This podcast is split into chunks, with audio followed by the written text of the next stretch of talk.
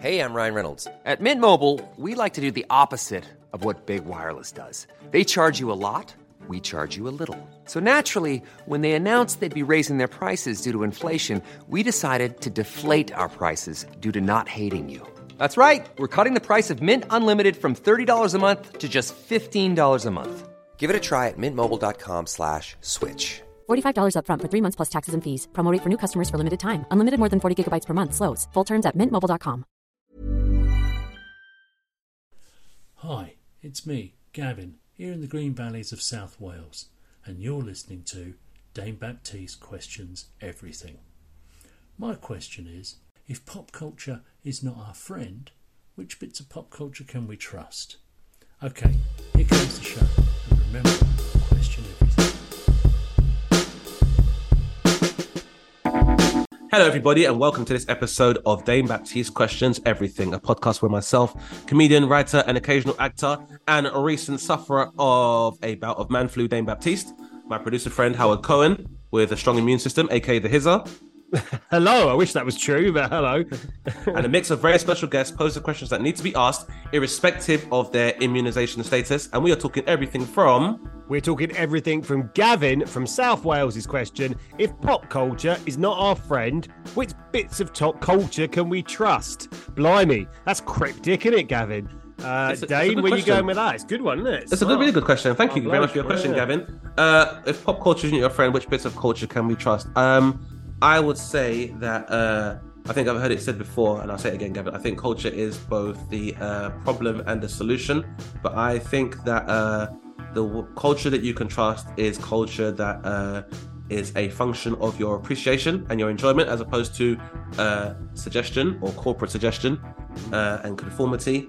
And as long as whatever cultural practices or etiquette causes no harm and loss to any other sentient being, I think that's the one to go with personally. That's a great answer. Uh, my answer is just Billie Eilish. Uh, I- anyway, I, was going David Attenborough actually.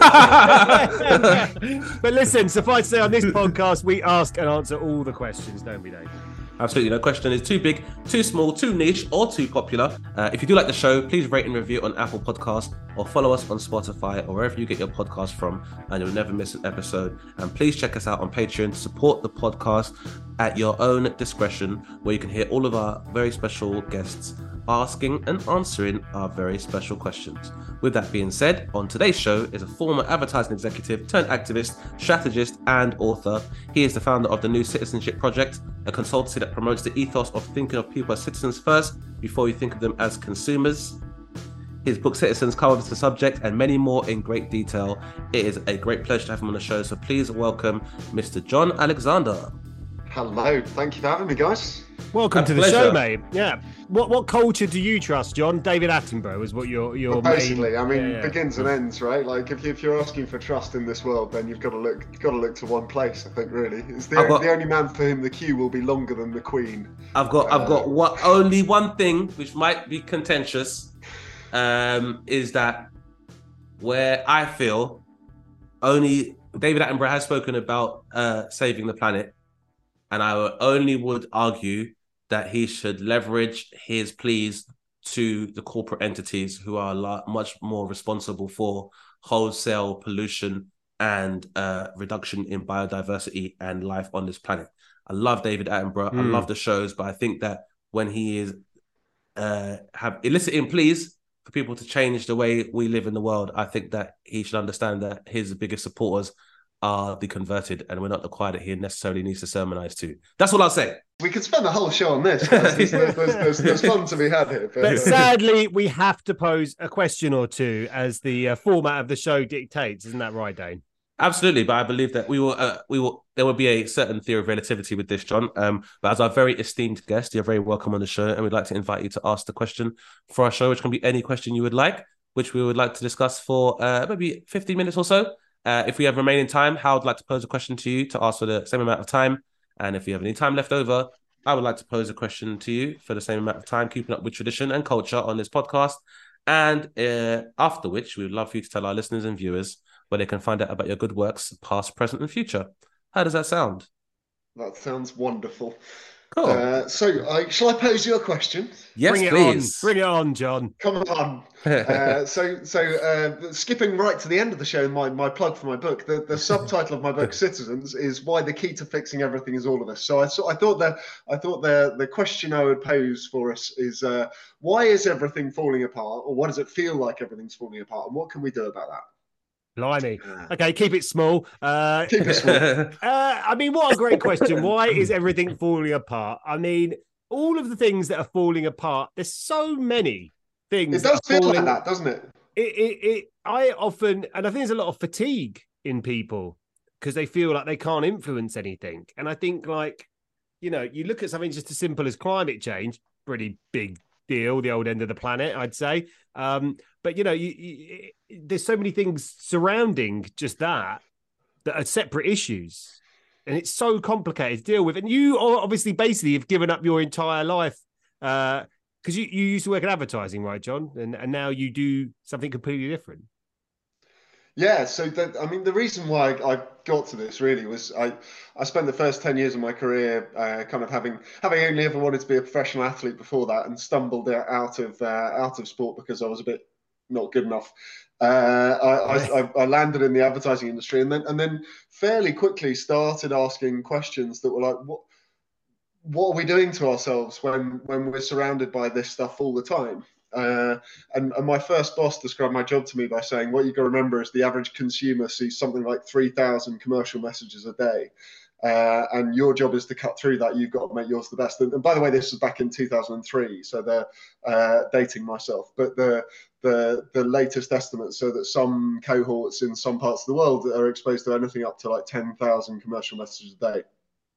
And, and I basically went on this on this trip of like, hang on, what am I part of? Uh, and and got to got to a diagnosis that ba- that really is saying I think I think we're surrounded by stories and ideas and messages that that are essentially t- saying shush little people just go shopping. Like you're not you're not big enough and good enough to to to, to do anything meaningful in the face of the challenges of our time. And and I think the reason why that's now got to such a crisis point is because that that story itself, that that idea of people as consumers, is actually at the root of the root of, of pretty much all of the of the big challenges we face. So some sometimes the way I talk about it is like we we face an ecological crisis, as you were talking about, Howard, but and, and and that's that crisis is a symptom of a story that says that we're separate from nature and that that success is the accumulation of material possessions. And you can't solve that crisis from within that story Mm. and we face a we face a loneliness crisis which is the result of a story that says that we're independent isolated individuals consumers. And you can't solve a loneliness crisis from within that story.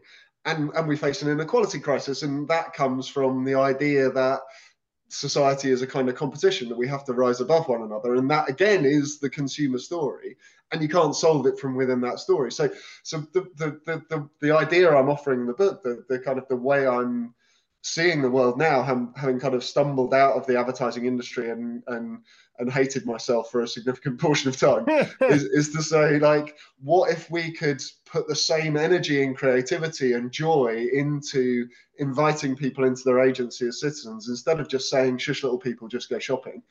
Um, so yeah, Yeah. so for me, it's like the, the the reason everything feels like it's falling apart and everything is falling apart is because we're stuck in a story that isn't actually helpful, but also the, the the hope comes from the fact that it isn't actually true either. Yeah, Dane.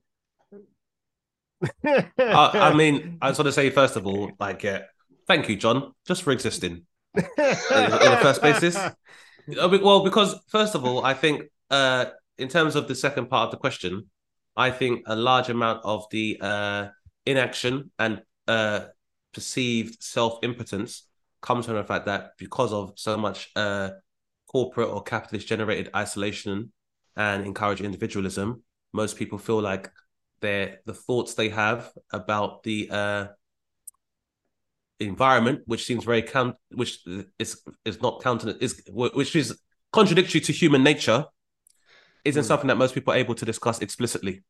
Yeah. And so, I say thank you because I think it's it's always important that when people uh, meet other people that share the same platitudes, that alone, as a social species, begins the uh, process of reclaiming humanity as a part of the same ecosystem that we normally opine on uh, as a extant species from it.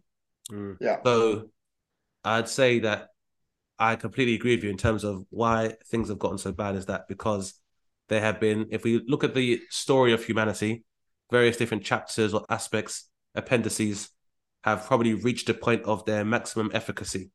And we are at a point now where they may have been very effective, whether it was uh, the rise of consumerism in post-war in the post-war West, um, the proliferation of uh, social media, maybe in the 21st century, um, the transition of us going of going from a economic system of capitalism to consumerism, where I guess capitalism in its most rudimentary sense kind of had an intersectionality between what we called free market economics and supplying and demand, whereas now we can generate false demand, false demand, and then provide a supply for it for no reason, uh, only for, for no other reason other than to continue perpetuating Yeah. a system that benefits few people.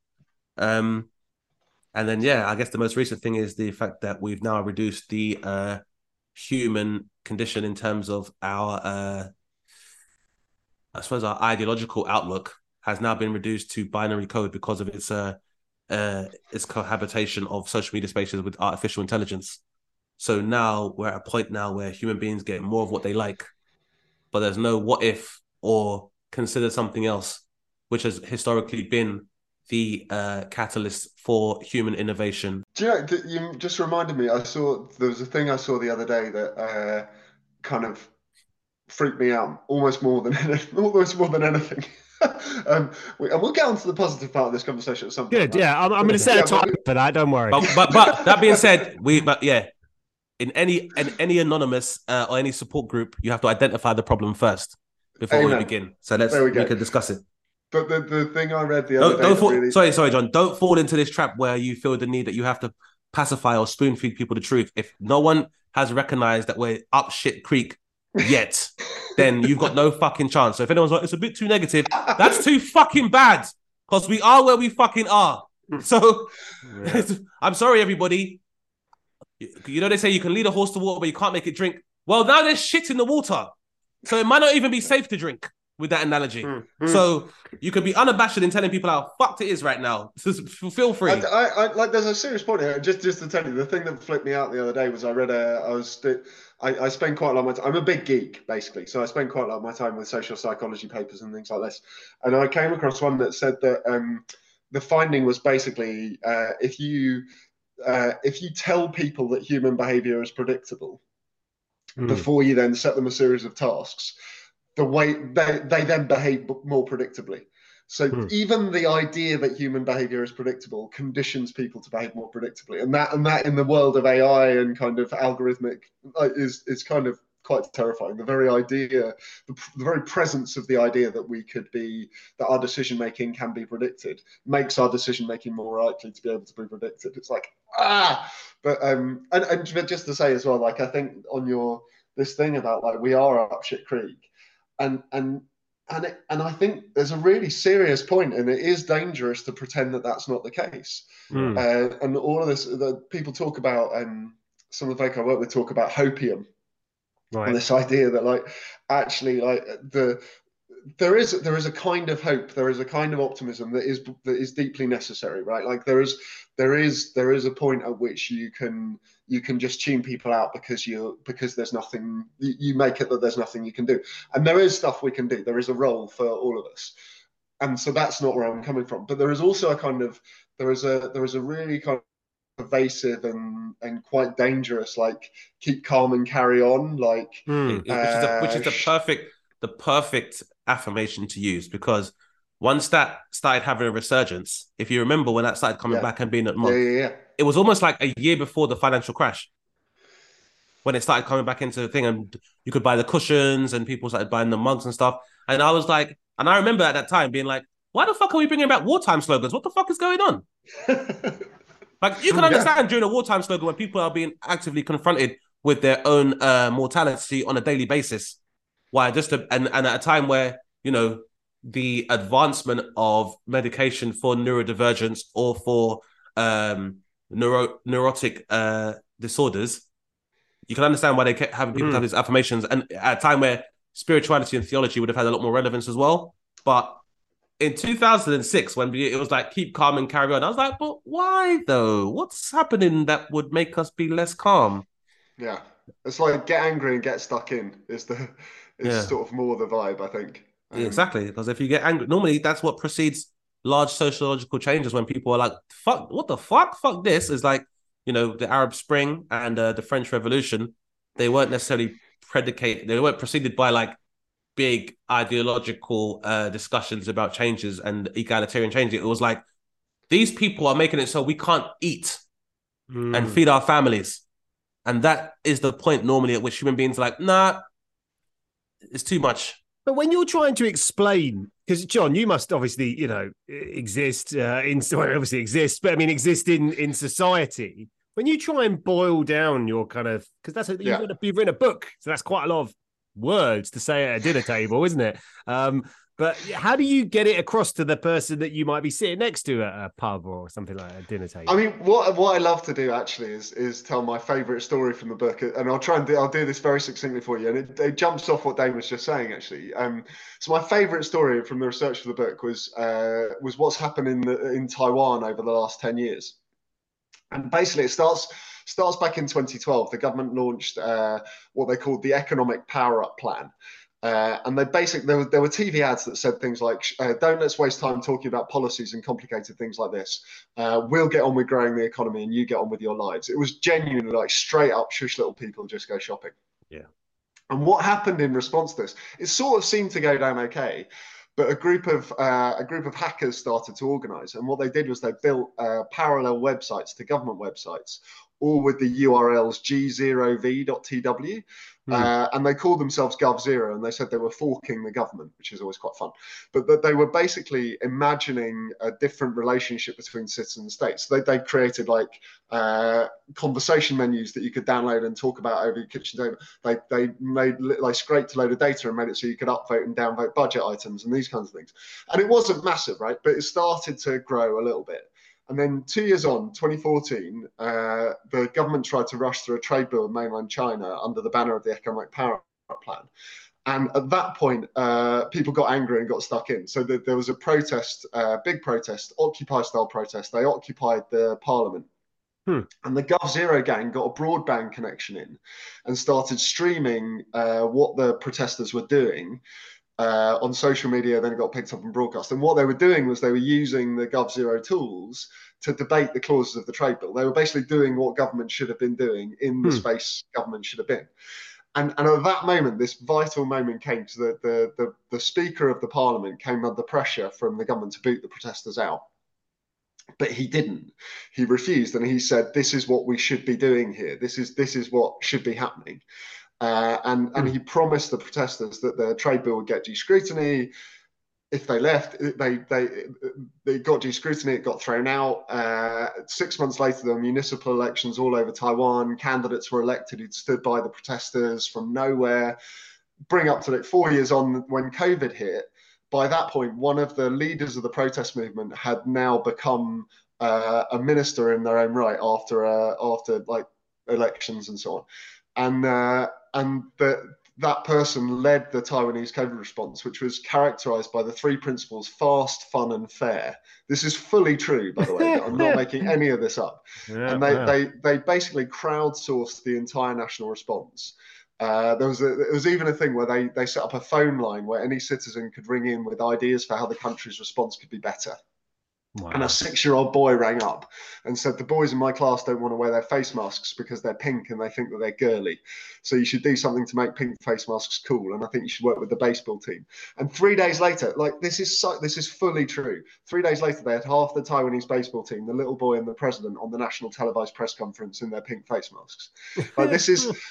And, and this and it sounds mad, but like this is actually when you stop and think about it, and if you start from this idea that people are citizens, people have ideas and energy and resources to contribute rather than just being consumer buying machines, then actually you get there pretty quickly. You go, who who understands how six year old boys think better than a six year old boy? And then you go, what if we designed our entire societies around that principle, around that Mm. idea of who we are? What if we what if we what if we accepted and acknowledged, and if our leaders would actually say, look, this climate thing, we're we're fucked as, as Yeah. and and the best thing we can do in the face of that is to get everyone involved. Like we need everyone here. This is this is off the charts hard, but we can all play a role. Like that kind Have of you have you seen is our, have you seen what happened. have you seen our health secretary Jon? Um, I think, I think, the- I think, that, I think that's, I think that is a wonderful story, and I think it definitely, uh, definitely highlights how uh, effective it can be when you do see true democracy, even at a discursive level, working effectively, Yeah. and people being aware of that. I just think that uh, taking into account all the aspects of how those progressive changes and implements took place, juxtapose that with the structure of uh, British bipartisan politics and the hierarchies of power and it's almost as if it's set up to prevent something like that from happening because uh you know for me i studied business at school with the view of wanting to be a, a, an advertising executive. And one of yeah yeah and one of the things that definitely set me off in terms of becoming a lot more cynical about the establishment was the discovery of a theory about retail se- retail therapy Hmm. because i was like so people will just buy things and that can make them feel better i guess like temporarily. Like, no, it's a recognized thing that if you buy stuff, it makes you feel better. I was like, yeah, but the thing I stress most about at uni is having the money for stuff. And that's only going to be exas- exacerbated if I buy stuff that I don't need. So what the fuck is this doing in a textbook? And I think everybody looked to me in that that lecture room as if I was crazy. But I was just thinking, and I think that was the beginning of the end to me. That I was like, yeah, that doesn't really make sense.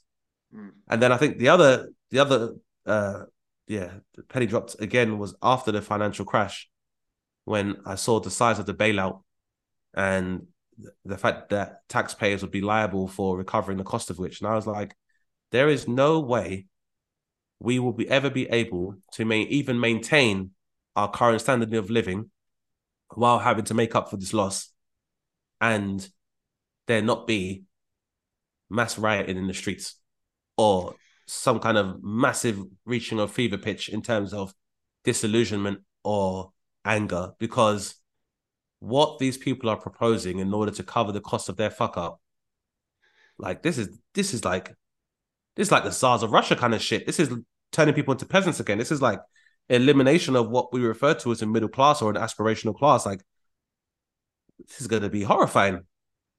Do you feel that way, Jon? Is it is kind of how do you, how do you view what Dane's just said? So, so let me make my, my my sort of my pitch to you for hope, I guess, which is like I don't disagree with any of that actually, um, but but I also think that I think we're in a moment when this story, this whole structure and system is actually falling apart under the weight of its own contradictions, and I think and I think that creates both danger and opportunity. Hmm and and it creates danger because when things fall apart so in my book i talk about not not just consumer and citizen but also subject so i talk about three stories of the individual in society and and the subject story is essentially the kind of authoritarian story right it's the like Mhm. that it's like shush little people do as you're told it's not even just go shopping it's it's do as you're told like, It- it's, it's, it's also, it's also it's not our fault. It's the immigrants. We must stop the Yeah, boats. right, That's why. it's the divide and rule like exactly that and and and when when things fall apart that story raises its head right because because in times of uncertainty and and chaos someone saying i will fix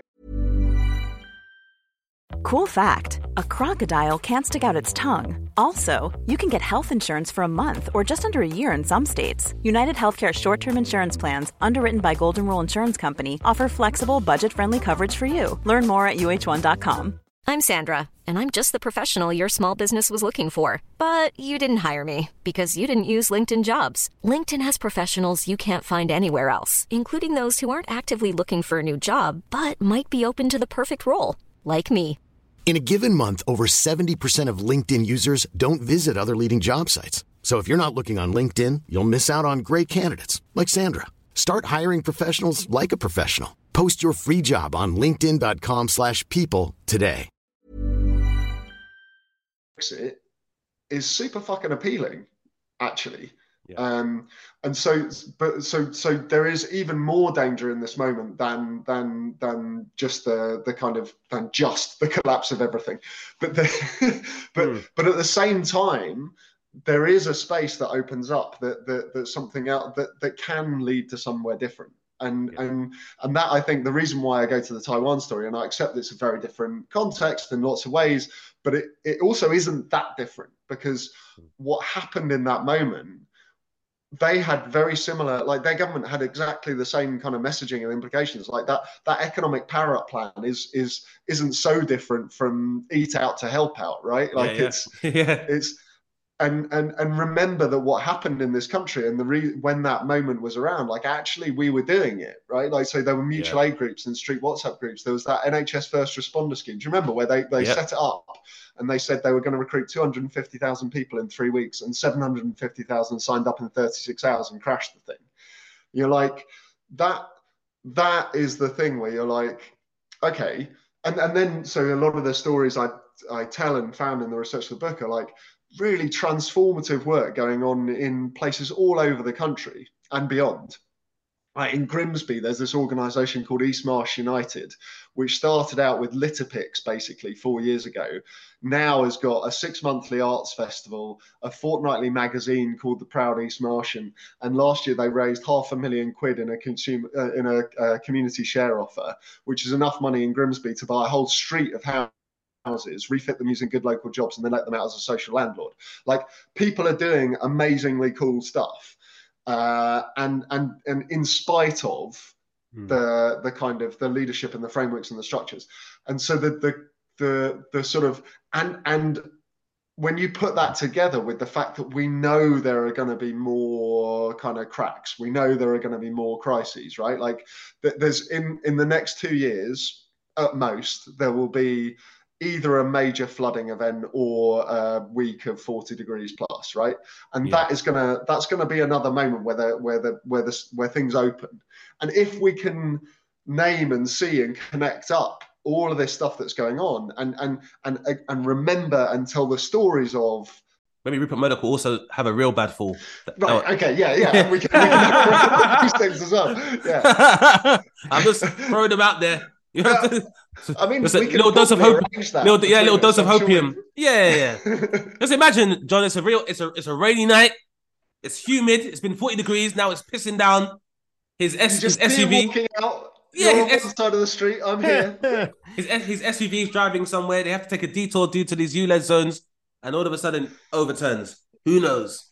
I mean, It could happen. we- we'll, we'll wait to see. Uh, No one saw a pandemic coming, Howard. Yeah. And that was see that and a pandemic for me, that was another breaking point for humanity where it is now because there it was a time where I think the pandemic, in terms of not so much the phenomenon of a uh, a a pathogen that can transcend borders because there's been loads of those, but more the fact that the reaction to it and the results of which, so for example, lockdown, which led to the recovery of life in like Venice canals, Hmm. or the Yeah. uh, bees beginning to repopulate, and you know, people being able to change jobs where they felt like they weren't being appreciated in jobs of like Yeah. hospitality, moving into tech. When we actually went viral in real life, there were a few instances where we could look and be like, you know what? Human beings need to maybe take a rest from being human doings and being human beings and just being. And that allows for all natural uh, forces to recover and to reset. And I'm Yeah. wondering how soon we have to get to that point again where we have to. So basically, you know, people used to make fun of the Spanish for having siestas Let's do that. global siestas. I think I think global siestas that are planned because we do daylight we do daylight savings. So why not do day savings Yeah. and maybe set a few days of like annual rest, which allows for the because I'm not saying this will solve the problem immediately, but I'm saying as close as we are to a crisis, a climatological tipping Hmm. point, we can maybe slow that while thinking of new methods to kind of yeah address the issue. And I mean that only maybe de- deals with a certain level of the climatological crisis, but No, but it's an it's part of the ethos that I think we're, we're talking about where we have become so designated by our consumer driven wants. You know, I often talk about this how, and Day knows very deep, detailed how little I buy. Uh, Jon, I've pretty much gone through most of my life never buying anything. And uh, uh, I don't know, really know how to explain it. It's just part of my DNA, I guess. I just don't have an interest in stuff. But I'm aware of just like how much that has affected the entire trajectory of humanity. Yeah. And and and we and and it hasn't made them happy. But also hearing you talk makes me think one thing that really resonates with me is that human beings at the bottom of it all want to feel wanted. Yeah. You know? And and and I think what what we've given ourselves and all of the advertising that you get every day and doesn't make you feel wanted, I don't think. Right.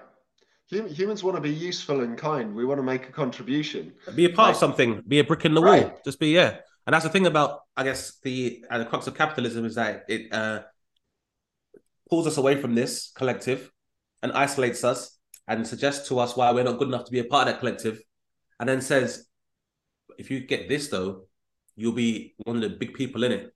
Yeah. Because even if you look at the commodification of like dating, is I say to, I said this on stage many times, Jon, and people look at me like I'm fucking insane.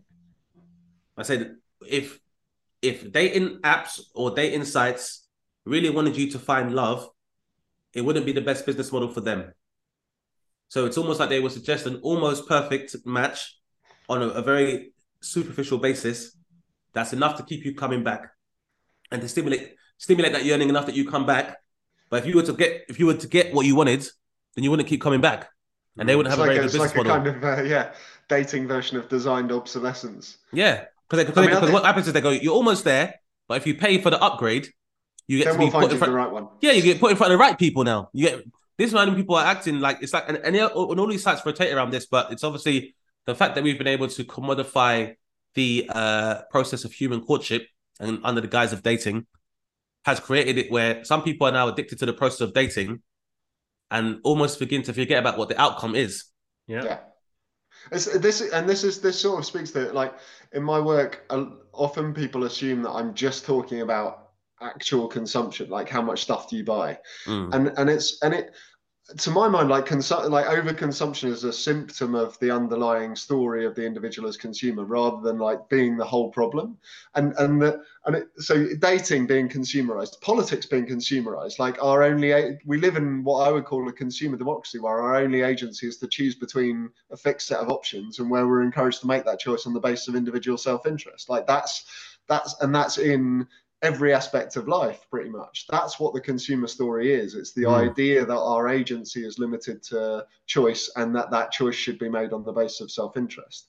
And that that is the thing that's got us trapped.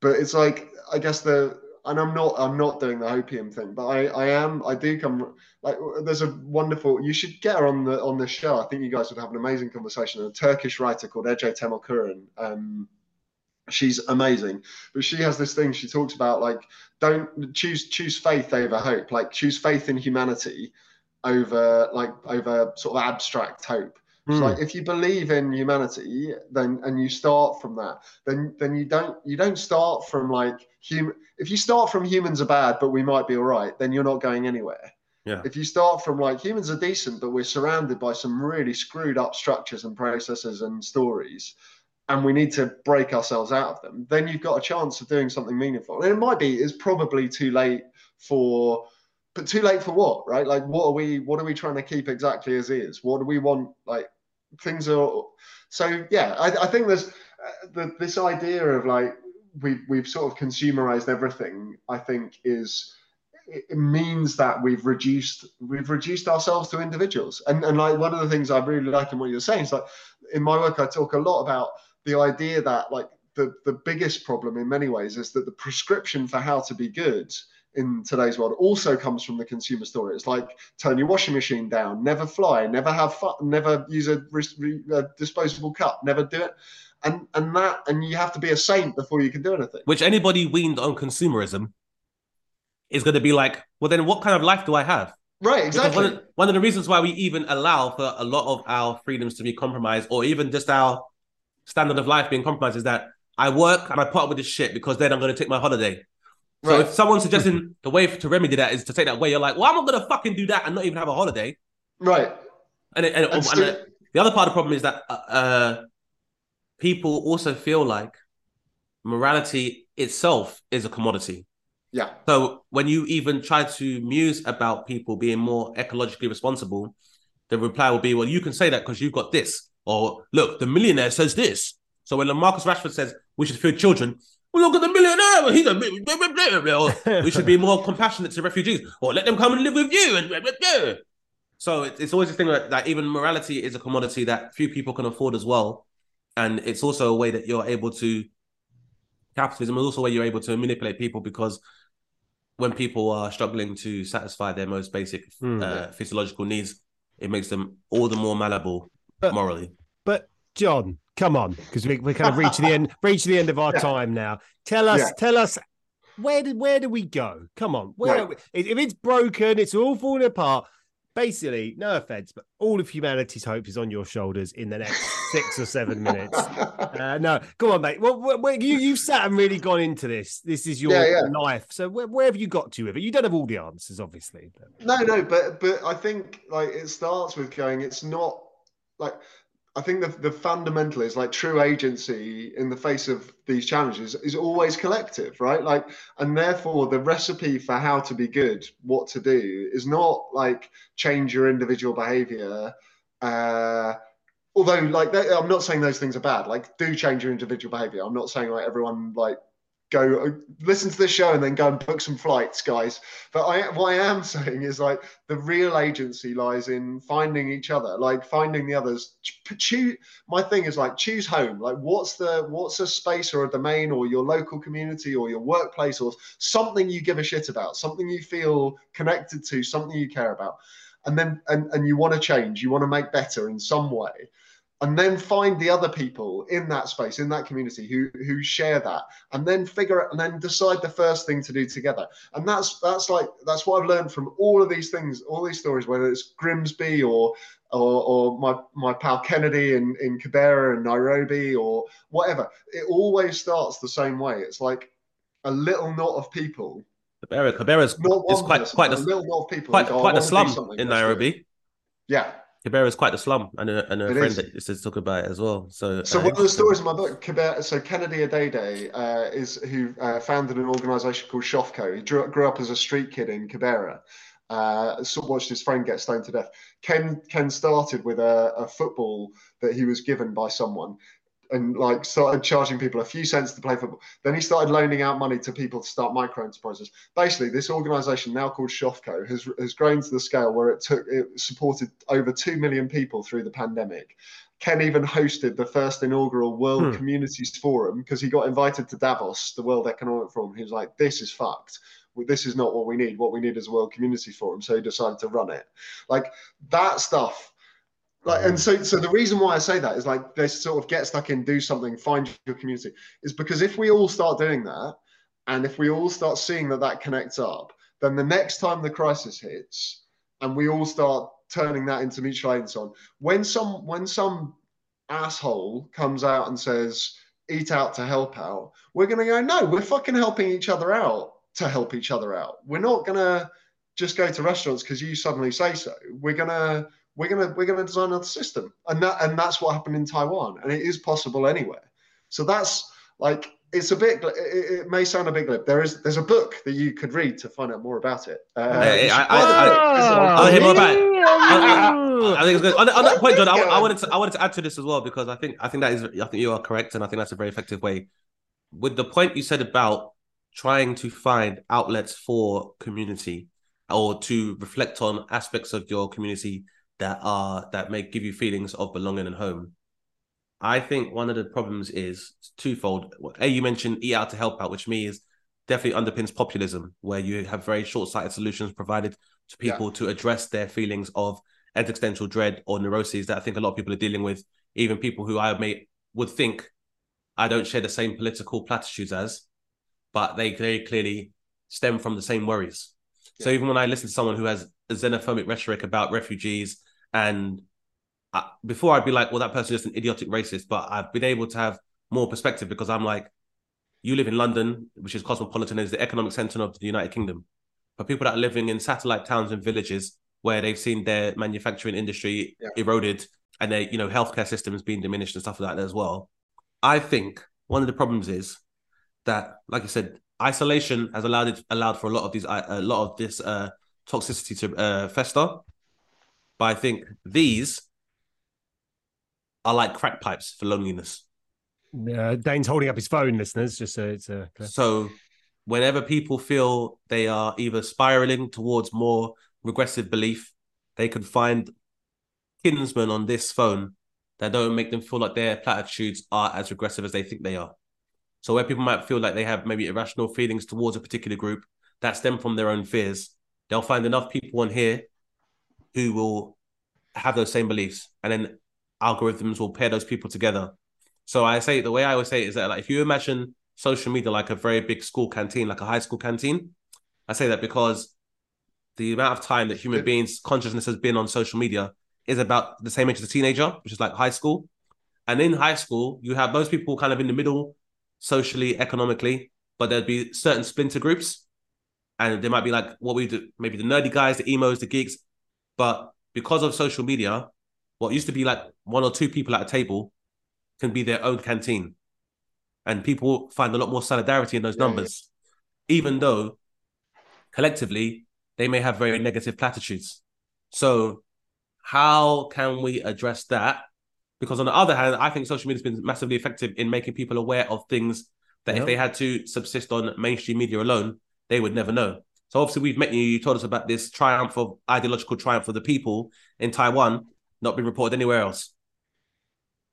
So, how? So it's it's effective in that way. But I guess the question is like, in terms of the ideas for human beings reclaiming their humanity. Because the other thing I was to say as well is about when I studied business, when I was like, this ain't okay, is when the term personnel became human resource. I was like, I, mm, that's that's a kind of problematic to refer to human beings as a resource because because that suggests to me it's like if you die at work, they'll be like, cool, more resource, please. and I tell people all the time, if there's any, there are no statues on any sales floor anywhere.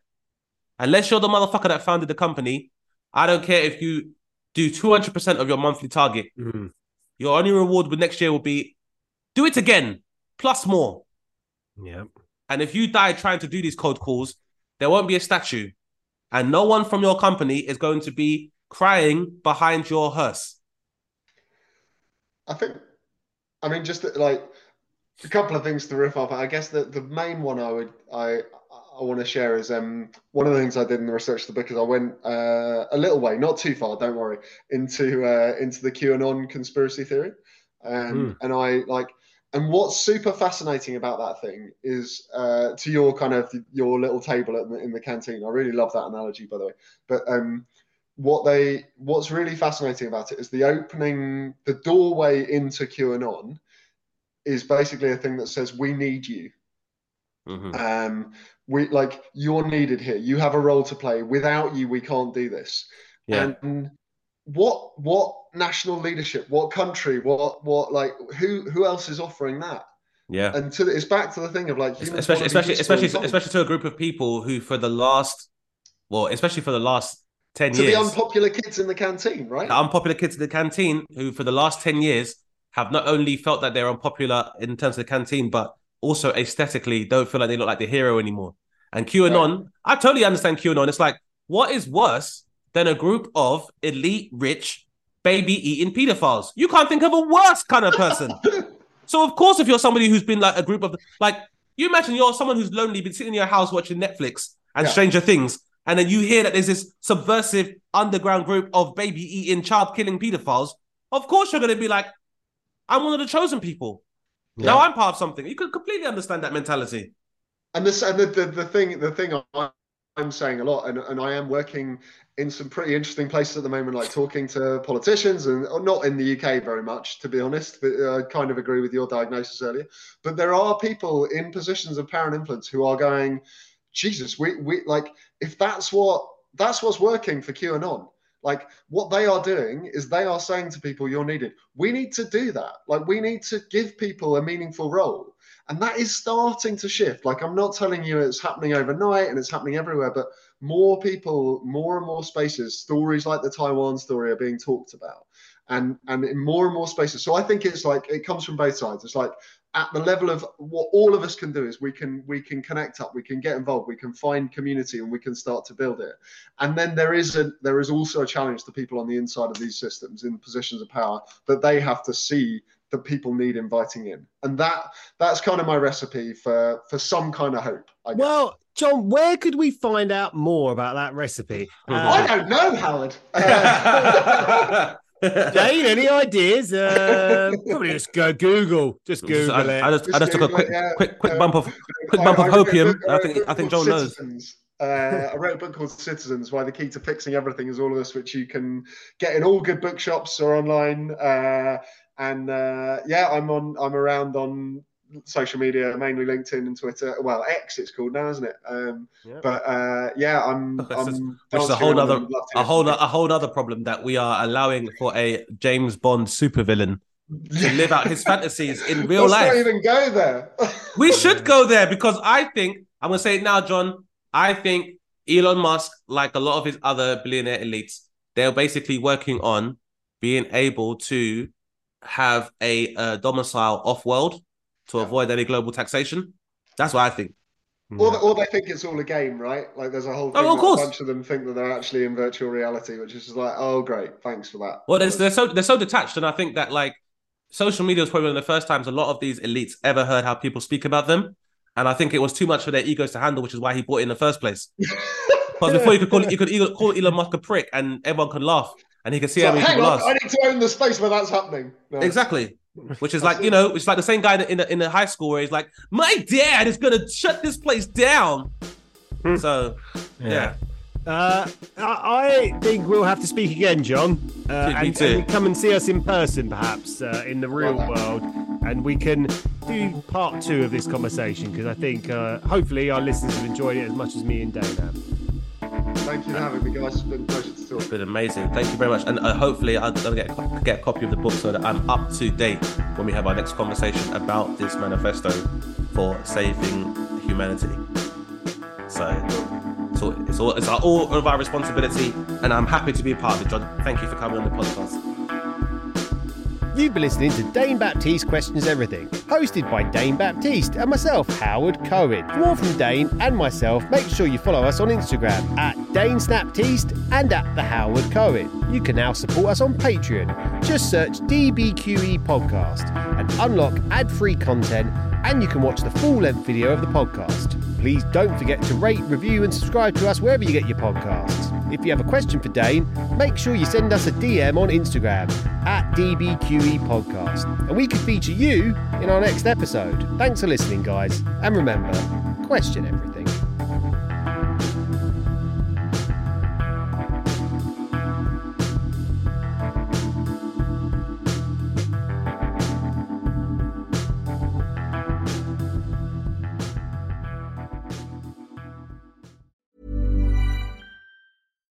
When we're on a budget, we still deserve nice things.